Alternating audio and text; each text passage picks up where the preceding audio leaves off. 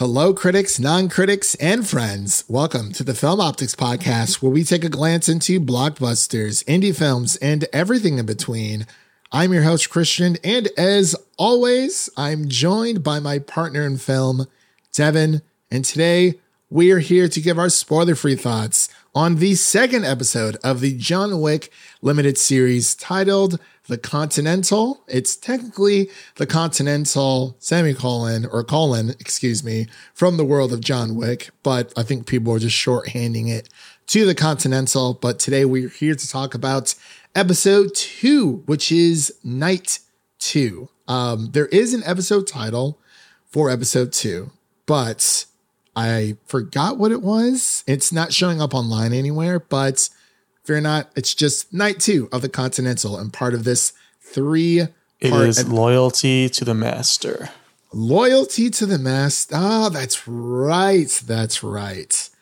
This was a really good episode. Like, honestly, when, when we had Mike on the previous episode for night one, he had stated that it only gets better from there, and I have to agree that it definitely has, especially when you get to night three, which I've already completed the whole thing, but right now we're only talking about night two, episode two, I should say, for all of you listeners out there. But yes, night two is titled Loyalty to the Masters, and episode one is actually titled Brother in Arm, Brothers in Arms, excuse me. So just pr- plural there, obviously. If you've already seen Episode one, definitely welcome. If you haven't seen episode one, The Continental, or have not listened to our podcast episode of episode one, definitely check that out. Uh, we had our friend Mike Thomas on from The Chatter After and The Collider, and he had uh, a lot to say. It was, it was a good time, really good time. But before we begin today's episode, you can listen to our podcast on podcast platforms around the internet. That includes Apple Podcasts, Spotify, Google Podcasts, and more. And if you are a new or seasonal listener to the show, we would love to hear from you guys. Follow us on Twitter, Instagram, and Threads at Film Optics, or you can email us at filmoptics at gmail dot com. That is optics with an X for any movie-related questions. Devin, how's your week been, buddy? It feels like we haven't recorded in the past few days, even though we totally did. But how's your week been? Well, we're getting to the point in September where there's finally a lot of things to do. We have a lot of games to play. We have just so many series to watch right now, and they're all coming at the end of September and just all kind of piling up on each other. It's a bit overwhelming. I'm not going to lie. It, it is pretty overwhelming when it comes to T V. And I, I don't know if these studios, like, you know, meet with each other, because we have... Oh my gosh. I mean, The Continental is happening right now. Of course, we've been watching Ahsoka on a weekly basis. That is, as of now, running on September twenty-sixth, twenty twenty-three. Those two shows, but those two shows will eventually end shortly, actually. And then we have Gen V, which is, I think, supposed to hit the week of the twenty-sixth. I think it's supposed to come out sometime later this week. And we have Mike Flanagan's The Fall of the House of Usher. And if you're a Wheel of Time fan out there, that series is also running. And if you are a Doom Patrol fan, the final part of season four, which is the last season of Doom Patrol, will be hitting in October as well. And I'm pretty sure I'm probably missing a few things here and there, but we also have some movies finally coming out. Like, we didn't have anything throughout September, and now they're starting to hit. We got Dumb Money last weekend, we get Creator this weekend, and and the the W G A uh, writer's strike. It seems like there's an agreement finally, so that's that's definitely good news for the future. Yeah, I'm I'm hoping, you know, the the the writer's strike will come to a definitive end. I know that they have a tentative agreement uh, with the studios, but you know, we also have the actors' strike that is still happening. So hopefully both of those strikes will have a definitive end soon, so that maybe Warner Brothers can move Dune two back to its original dates. But I feel like it's too late, and I can't believe, I can't believe Warner Brothers did that. Like, out of all the movies that they have coming out this year, between Dune, Aquaman two, The Color Purple, and Wonka. Out of all four of those movies to move, arguably Dune is like their biggest movie. And they would have had IMAX screenings, I believe, for like eight to nine weeks. And they gave it up. So it's just going to be The Marvels, which is fine. But I'd much rather, I, I don't know, Dune feels like a November, like a December, November movie. But it got moved to either March or April of next year. But like out of all four of those movies, I probably would have moved Wonka to March. Just doesn't really seem like it's going to be that, you know, it's going to draw too much of the crowd. The Color Purple needs to stay where it's at. That I'm glad they didn't move that. But between Aquaman two, they could have just moved that to Max at this point. You know what I mean? So it's crazy. But long story short, there's a lot to watch coming up. I know I got off the rails there a little bit. There's a lot to watch T V wise. There's a lot to play video game wise. If you are a gamer out there, um, October is going to be a massive month. And honestly, the games have already started pouring in. So we have all the excuses in the world between film, television, and video games to keep us inside away from the cold weather. But as I mentioned before, we are going to be giving our spoiler-free thoughts on the Continental episode two, which is called Loyal to the Master. So without further ado, we'll be right back after this introduction to our coverage of the Continental episode two. This sacred institution wields power beyond your imagination. Winston, your brother stole something from me.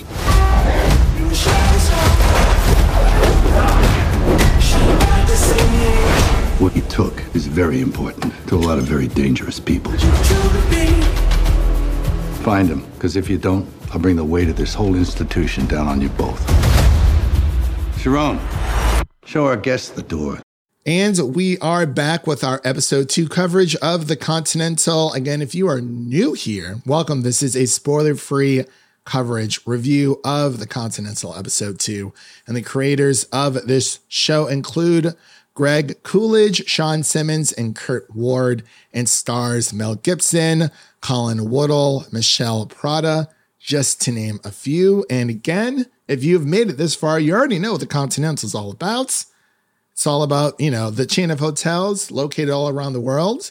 And uh, Mister Winston and his his young whippersnapper self. It's, it's all about his rise to power when it comes to the Continental. And this episode is kind of the meat and the potatoes in a way when it comes to gathering, when it comes to Winston gathering his forces for this episode. So we're just going to get straight into our spoiler-free thoughts, of course. I'm going to pass it over to Devin so he can give his initial thoughts of the Continental episode two. Yeah, uh, just like you mentioned, this is kind of the the gathering episode, the getting the game together, and setting up the the ultimate mission. You get, you get your side quest here and there with different characters, and everything's starting to come together. As far as the middle episode goes, or like a middle part of a of a trilogy, I guess you can call it, since it's three parts to this. Um, It's definitely kind of the job for it to be the setup for the finale, and kind of feels like the, feels like the calm before the storm. Because, like you said, I have not seen the finale yet, and you have, so I'm sure there's a lot of fireworks that have that have yet to go off, and we'll see that. I'll see that in the third episode. Um, but yeah, this one does a good job of kind of setting everything up and having everyone do, like get their get their ducks in a row. Just get. Yeah, just get yeah ducks in a row. That's what I was looking for. I was thinking hens for some reason. Like, is there get their hens in a yeah. in a row? Ducks, hens. Know. Maybe it yeah, is. You know, whatever you prefer. But yeah, everyone's kind of doing that. Um, I kind of like the interactions between some of these newer characters, like uh, Miles and uh, Yen. They have their own little little side quest where they go off and do their own thing.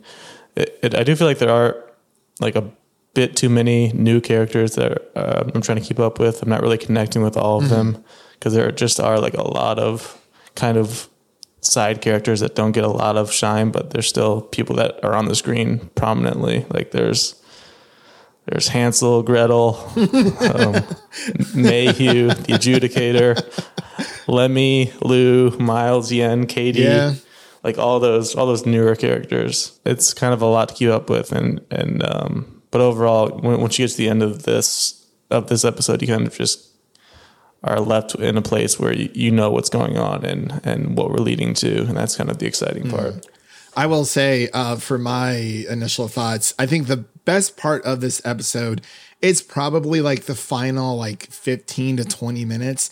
Not saying that the rest of the episode doesn't live up to that expectation. It's just that is, you know, something shocking happens during that portion, and you're just like, oh man, like, okay, you know, it's it's like, hey, like this is essentially effectively the penultimate episode of this series, albeit it's only three episodes.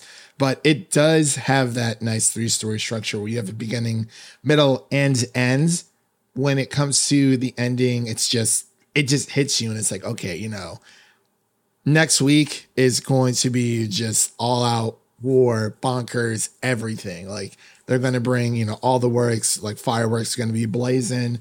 There's there's going to be there's going to be a lot of bloodshed. I, I will definitely say, but when it comes to the rest of episode two, it is Winston gathering his forces. Um, and I do agree with Devin when it comes to, you know, coming off episode one, you had, you had, um, characters like Lou, you had characters like Yen. I think Yen's probably my favorite character out of the entire, uh, group. And maybe just because I've seen episode three so far, but um, I, I also love Hansel and Gretel for sure. But they, I, I think I was talking to Leo from Geekly Goods about it, and he said that Hansel and Gretel look like Lord Farquaad with the hair. Yeah, that's all I could see was was the Lord Farquaad hair. But like it, for that guy. It works for them so well. I've, I've been a big fan of uh, of K D, I believe her name is. She's yeah. like the undercover officer. Yes, she is one of my favorite for many reasons. For, yeah, well, she she does have an interesting story, and that will obviously be revealed in episode three. But I do agree, Devin. Outside of like K D, Yen, Miles, Lou, and the Adjudicator as well, you know, you have other characters that have kind of been thrown into the mix, like Ronnie, uh, a few of the henchmen, the Orphan Master. Um, And each episode so far um, has kind of started with like a bit of a flashback. But back to my original point, it, it does feel like once you, especially in this episode, there's a lot of new characters that it's, I, I feel like sometimes it is maybe a little too, there's too many characters for a three story arc story, um, story. Just slightly. Like, yeah. Just, just a like little bit. One or two that get lost in the sauce. Like, I feel like yeah. for me, it's Lemmy where I'm not really connecting with anything. And also, um, is, wait, Lemmy's not the sniper, is he? Uh, no, no, no, no. I don't think no, so. I'm looking at IMDb. Oh, wait. Lemmy was the one that did like the, the axe throwing with Lou, and they had that conversation. Right. So the, the sniper guy that they get during this episode when he's like, oh, he's like, yeah, I'm not even seeing a name for him. So that, that's another one. Yeah. I'm not seeing one on IMDb, but he is probably out of everyone that they recruited, like new recruits that they uh, got together. He's probably my favorite, like new recruit um, because of what he does in this episode. And he's so calm, cool, and collected. He's like this old guy who seems to live like this simple life, and then out of nowhere he's like, oh, it's like he's, he's a sniper, he's a hitman, but like he's so nonchalant and casual about his profession that it's just, you know, it's, you know, popping heads is just like another Tuesday for him. Like, and we see that in in night two for sure. And then it, so he's he's definitely my my favorite new character that they've added to the mix, and I think his I think his character arc gets a little bit stronger uh, in the season finale as well. But yeah, there, there's a lot of characters, albeit, you know, these episodes do run for a little bit over an hour. I would say maybe between an hour and twenty, an hour and thirty minutes.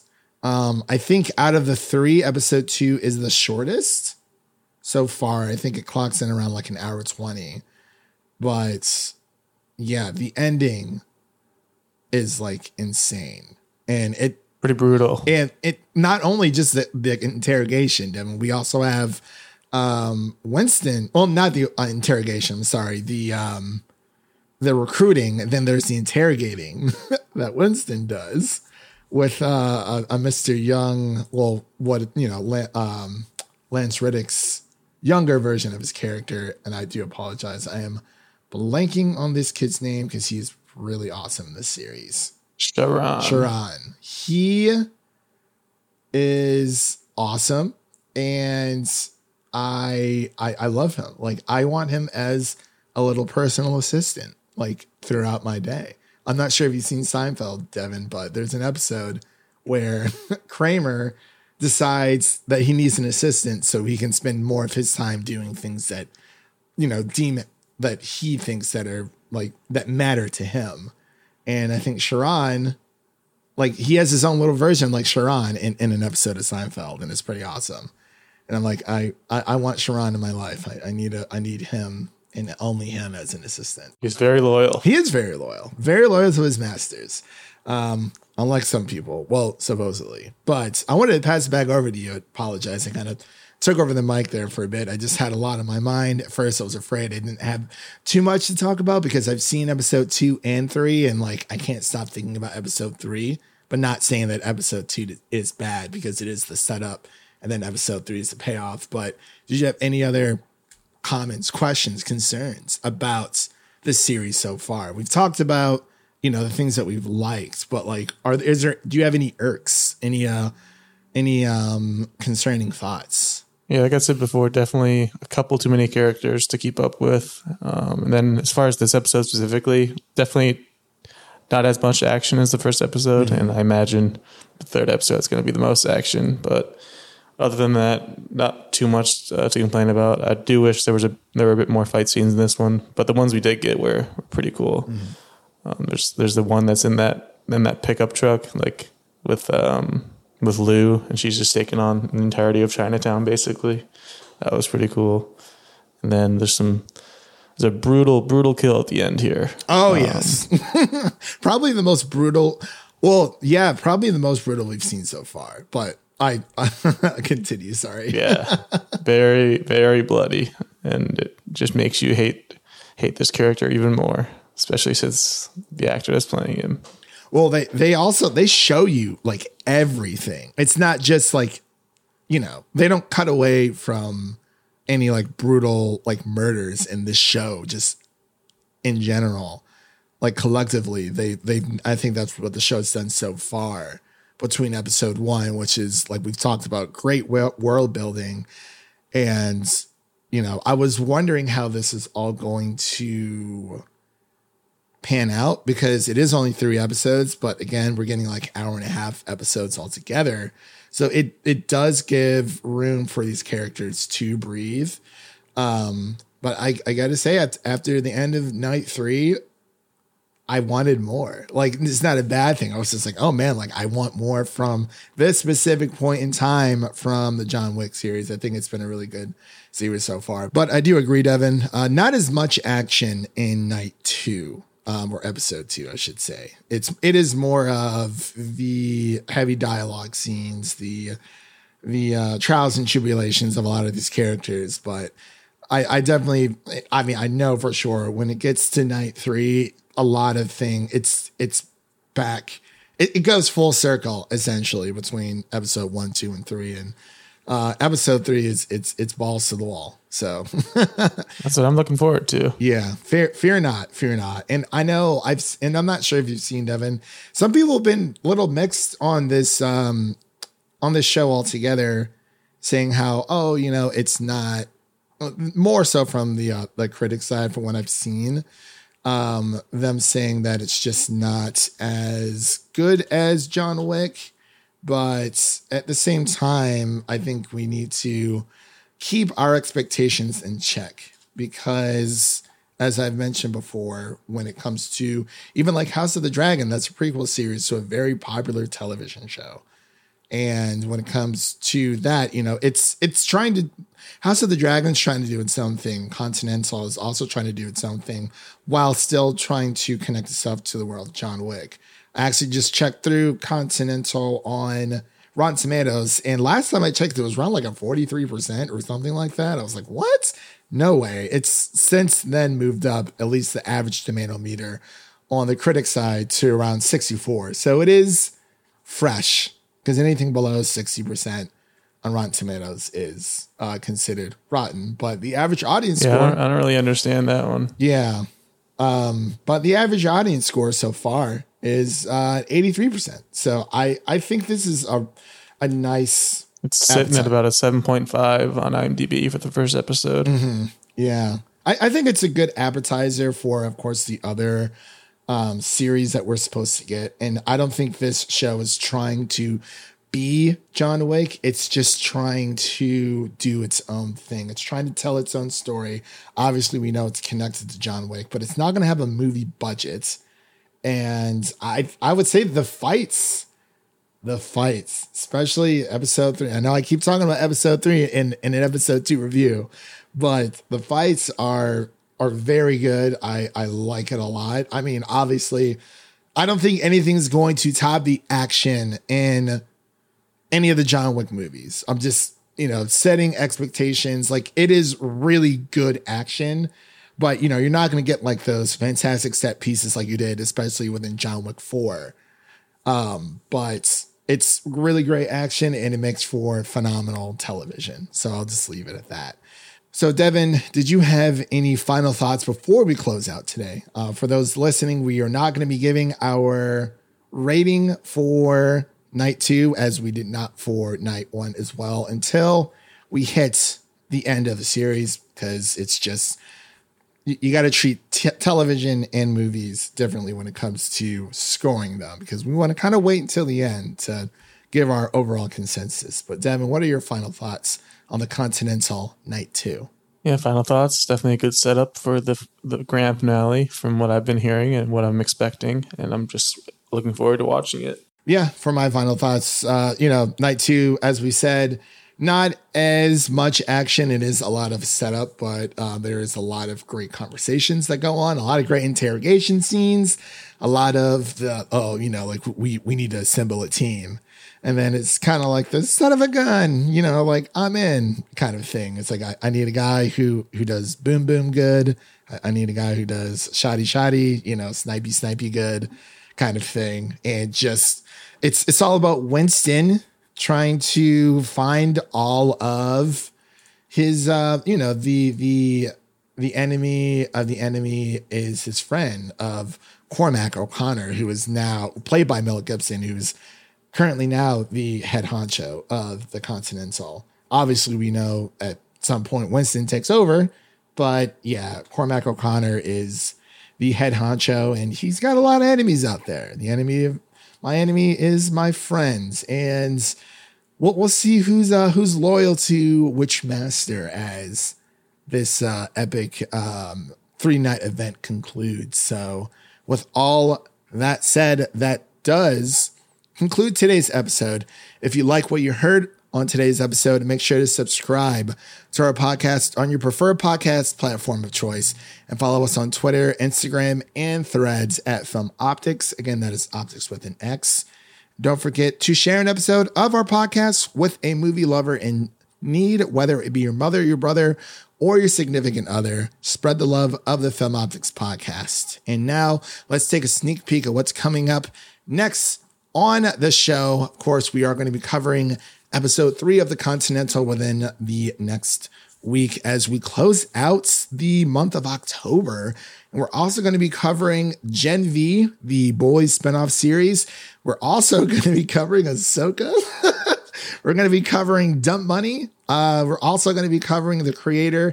And of course, the, the creme de la creme, the, the cream of the crop, The Fall of the House of Usher, Mike Flanagan's latest horror Netflix series that will be hitting, I believe, October thirteenth. So we're going to try to hit that date either a little, a few days before it releases or on the day that it does release. Of course, most of those will be spoiler free um, for your enjoyment. But what's now available for you to listen to? You can listen to our No One Will Save You review. This is an amazing movie that is on Hulu. Definitely go check it out. You can also check out our spoiler-free review of Bottoms And you can also check out our review of our, or not our review, or our, um, I guess you could say our coverage or our analysis of our favorite films and television shows from twenty twenty-three thus far. Uh, my, my list has changed a little bit since then because I've finished a few more shows. But, you know, it is what it is. It's it's all it's all gravy. But those are just a few episodes that you can check out right now. That is out on podcast platforms, wherever you listen to your podcast. And with all that said, thank you all for listening. If you enjoy the show, please take a moment to leave us a five-star review on Apple Podcasts and Spotify, and stay connected with us by following us on Twitter for the latest updates. That was Devin, and my name is Christian, signing off. And remember, life is like a movie. So go out there and make it a blockbuster. Peace.